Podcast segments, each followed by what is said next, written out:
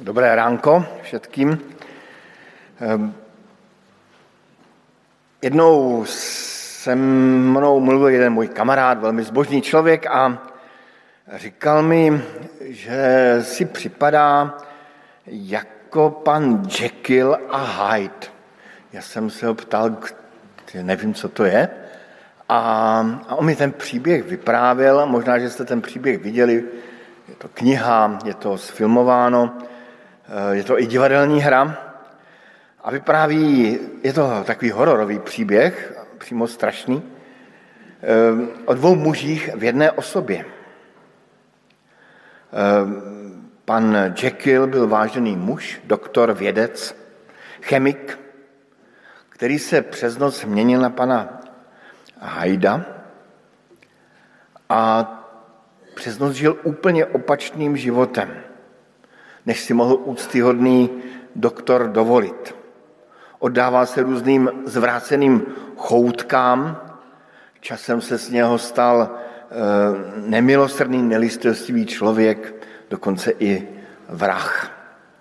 Tak ten můj kamarád nikoho nezavraždil, ale, ale vyprávěl mi, velmi tím ilustroval takové svoje vnitřní dilema, které prožívá. Když bychom trošku ubrali z toho děsivého příběhu pana Jekylla a Hyda, tak, ehm, tak se někdy říká, že mám svoje, v sobě dvoje já. Svoje dobré já a špatné já.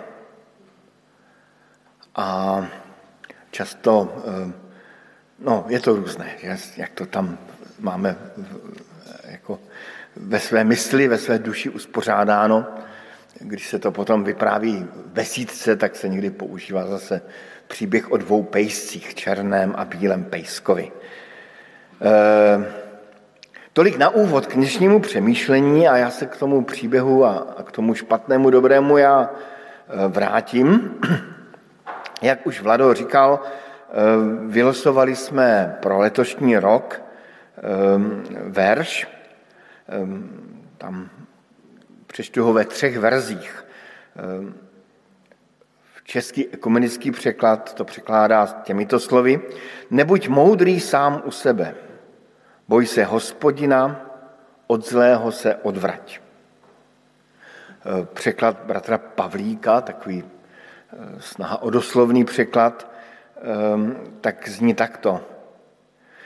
Nech nie si můdrý, nebo ještě by se dalo přeložit, nestáváš se můdrým vo svojich očiach. Maj hospodina v úctě a odstup od zla. A evangelický překlad slovenský, nepokládaj se za můdrého, boj se hospodina a vyhýbají se zlu. Než se zamyslíme nad tím, že moudrost může být dobrá i zlá, pojďme se nejdříve zastavit nad tím pojmem moudrost. Moudrost je v Bibli velmi ceněná vlastnost.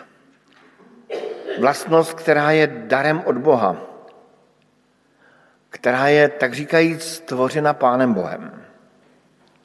Moudrost to je umění žít život, který stojí za to. Umění žít v dobách dobrých i v dobách těžkých. Když se podíváme do knihy Přísloví, eh, najdeme jako vysvětlující pojmy k tomu pojmu moudrost tyto pojmy. Rozumnost, obezřetnost, soudnost, porozumění, opatrnost, chytrost, poznání, vědomost, důvtip, rozvaha, kázeň. Seznam krásných vlastností, kterými je ozdobena moudrost. Ta moudrost je v knize přísloví líčena jako taková šarmatní dáma, taková decentní šarmatní dáma, zatímco hloupost vypadá otrasně. Asi každý z nás by se chtěl přáteli s touto šarmatní dámou, chtěl by porozumět světu, chtěl by porozumět i sám sobě. Asi každý z nás by chtěl umět s lidmi jednat jako pěkně, chtěl by mít nějakou předvídavost, i takový náhled na život, pravdivý náhled. Asi každý z nás by chtěl umět rozeznat, co je dobré, co je zlé. A snad každý by touží být ukáznění. Jeden z ideálů velkých takových revolucí a nebo i, i, i proměn společnosti je, musíme se chovat rozumně, vláda rozumu, racionální přístup k problémům. A i tak nějak přísloví to přiznává a ví, že moudrost se drží za ruku z rozumností. V té naší třetí kapitole můžeme číst blahoslavený člověk, který našel moudrost. Člověk, který získal rozumnost, čili moudrost a rozumnost dohromady. Ale moudrost je vždy nad tou rozumností. V přísloví v 16. kapitole čteme, získat moudrost je mnohem lepší než zlato. Rozumnost je lepší vyvolit nežli stříbro. Tedy na prvním místě je ta moudrost. Ta má cenu zlata. A my z praxe vlastního života dobře víme, že i kolem nás najdeme lidi, kteří jsou rozumní, obdaření bystrým úsudkem, ale zároveň naprosto nesnesitelní. Kteří jsou inteligentní, ale moudrost to není. Lidi, lidi, o kterých se dnešním jazykem říká, že mají narušenou integritu, narušenou osobnost. Proto máme za moudrost prosit. A poštol Jakub vyzývá ve, ve své epištole, máli kdo z vás nedostatek moudrosti, ať prosí Boha, který dává všem bez výhrad a bez výčitek a bude mu dána. Čili za moudrost se prosí, je to dar, dar od Boha. No ale to kázání nemá, nemá nadpis Oda na moudrost, ale to kázání má nadpis Moje dobré a zlé já. Moje dobré a zlé já. A tak se vracím k tomu našemu názvu a k té úvodní myšlence. A znovu připomínám, když to tak, eh, jak se tak říká, vyhypujeme, tak, tak eh, k tomu příběhu úvodnímu eh, toho děsivého rozdvojeného muže pana Jekylla a Hyda. Ten náš biblický verš říká, nech mě si můdrý, nestáváš sám, můdrým vo svých očích. Mají hospodina v úctě a odstup od zla. Ten verš totiž ukazuje, že i tak slavná a krásná ctnost, jako je moudrost, se může překlopit do něčeho zlého. Podobně jako zdravá buňka se může zvrátit ve zhoubnou buňku, nebo podobně jako v pánu prstenu mohl schopný a dovedný muž Saruman se proměnit doslova v moc zla, v děsivého člověka. Jak se to může stát? Jak se člověk může proměnit v něco zlého? Může se to stát tím, že se člověk stane moudrý ve svých očích. Může se to stát snadno v jedné vteřině, může se to stát pomalu a postupně. Ta slova nech nie si se dají úspěšně přeložit i slovy nech se nestáváš můdrý vo, svojím očách, vo svojich očách.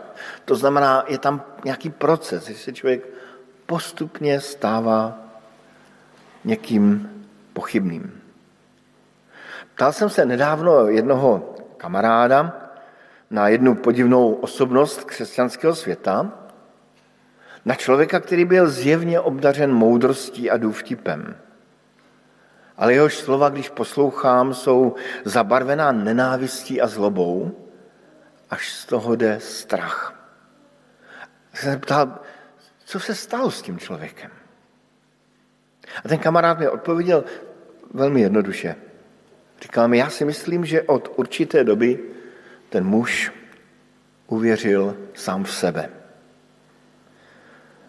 Je to jako v tom příběhu o, z té řecké báje o Narcisovi, který se, který se spatřil svojí tvář na hladině eh, jezera, studánky a zamiloval se sám do sebe. I člověk moudrý se může snadno a nepozorovaně proměnit v něco zlého, uvěřit sám sebe, pomalu se zamilovávat do své vlastní moudrosti, která mu možná kdysi byla dána darem od Pána Boha. Do vlastních slov. Ta proměna je děsivá a destrukční a proměňuje tělo i duši. Ale ta proměna může být i rychlejší, vteřinová. Všichni známe ony obrázky s optickými klamy, které jsme měli i na tom banneru, ehm,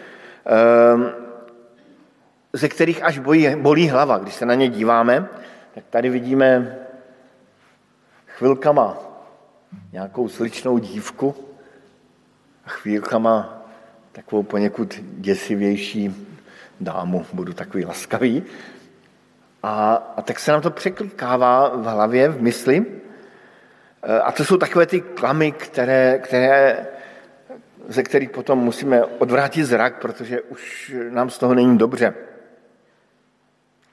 Ale i v lidské duši to snadno přeskakuje podobným způsobem z jedné polohy do druhé.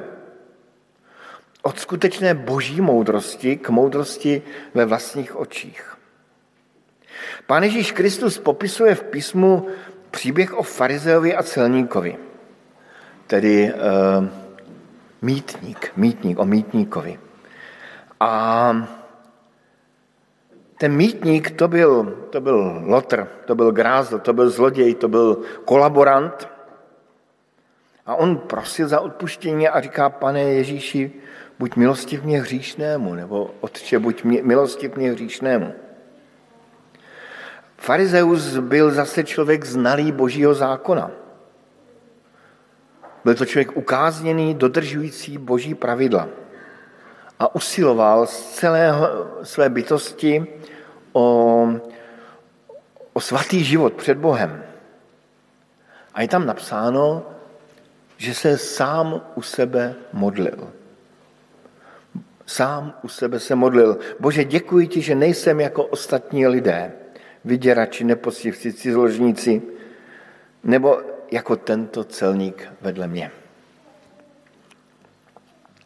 Když si ten příběh četl ctihodný novozákonní profesor, Petr Pokorný, který oproti mně mohl eh, si to číst v řečtině, a uvědomil si, že to spojení sám u sebe se modlil, že už to četl v té Lukášové evangeliu o několik kapitol dříve. V tom podobenství o bohatém muži, který si řekl, sám k sobě mluvil, postavím si sípky a bude mi dobře. A tak nám tu Pán Ježíš, Pán Bůh ukazuje i v tom podobenství na jakési přesmeknutí modlitby, kdy se člověk přestává modlit Bohu, ale sám k sobě. Já sám začínám být měřítkem toho, co je dobré a co je zlé. Já sám umím rozlišovat, co je dobré, co je zlé. A to už se jakoby dostáváme někam do té biblické zahrady Eden, kde člověk vzal rozhodování o tom, co je dobré a zlé, do svých vlastních rukou. A to nepřesmeknutí je strašně nebezpečné a děje se i v tak zbožné chvíli, jako je modlitba kdy člověk stojí před boží tváří, ale i tam se to může nějak přespeknout do něčeho zlého, podobně jako i ta boží moudrost, která je božím darem, se může přesmeknout v něco zlého.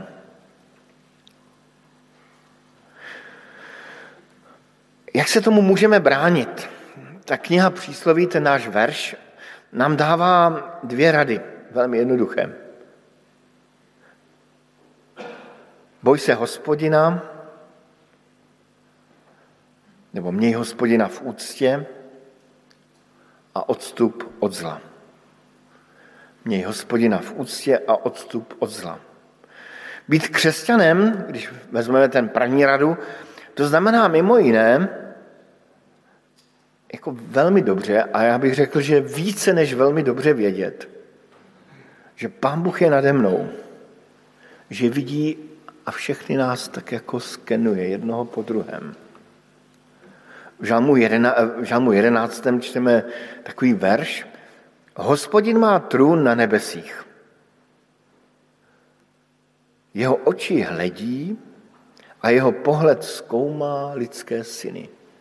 Tak se prostě na nás dívá. A vidí nám, jak se říká někdy, až do žaludku.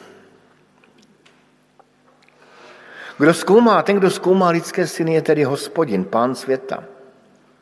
A právě to je něco, co by v nás mělo zbudit úctu k Pánu Bohu, bázeň před Pánem Bohem. Toho slova bázeň před Bohem se nemusíme bát, protože opravdu se jedná o nějakou takovou úctu nebo o takový dobrý svatý strach z někoho, kdo mě úplně přesahuje a kdo mě velmi dobře zná. To druhé, být křesťanem, znamená, že člověk odstupuje od zla. Zlého se odvrať. To znamená, že si člověk musí být vědomý, že v jeho srdci, ale zároveň kolem něho je přítomné zlo. A že snadno, strašně snadno můžu přespeknout v někoho, eh, kým se nepoznávám, kým nechci být. Z toho pana Jekylla se stane pan Hyde. Vzpomínám si, jak jsem jednou mluvil um, s jednou sestrou, nějak jsme se bavili, uh, mimo jiné i o životě eh, křesťanském a, a ona tak, to byla taková velmi spontánní věta, říkala, no, no já vůbec ještě nejsem jako hotová křesťanka. Jako jsem si velmi dobře vědoma, že pán Bůh má toho na mě ještě vela co, eh, co, co napravovat, co proměňovat. Od zlého se odvrať, od zlého se odvracej. A právě bázeň před Bohem a vědomí si zla někde na dně duše může a má nás odvrátit před tím, abychom nebyli moudří sami u sebe ve svých očích. A ještě bych k tomu přidal takovou novozákonní koncovku eh, o moudrosti. Když čteme nový zákon, tak eh, o moudrosti mluví apoštol Pavel, jednak ten Jakub, který říká, modlete se za moudrost, a Pavel ten s takovou lehkou ironií a přitom ze vší vážnosti píše do Korintu tato slova. A doporučuji vám přečíst tu eh, druhou korinským první kapitolu celou. On říká, my kážeme Krista ukřižovaného, pro Židy je to pohoršení, pro pohany bláznoství, ale pro povolané, ať Židy či řeky, boží moc a boží moudrost. Boží bláznoství je totiž moudřejší než lidé a boží slabost je silnější než lidé.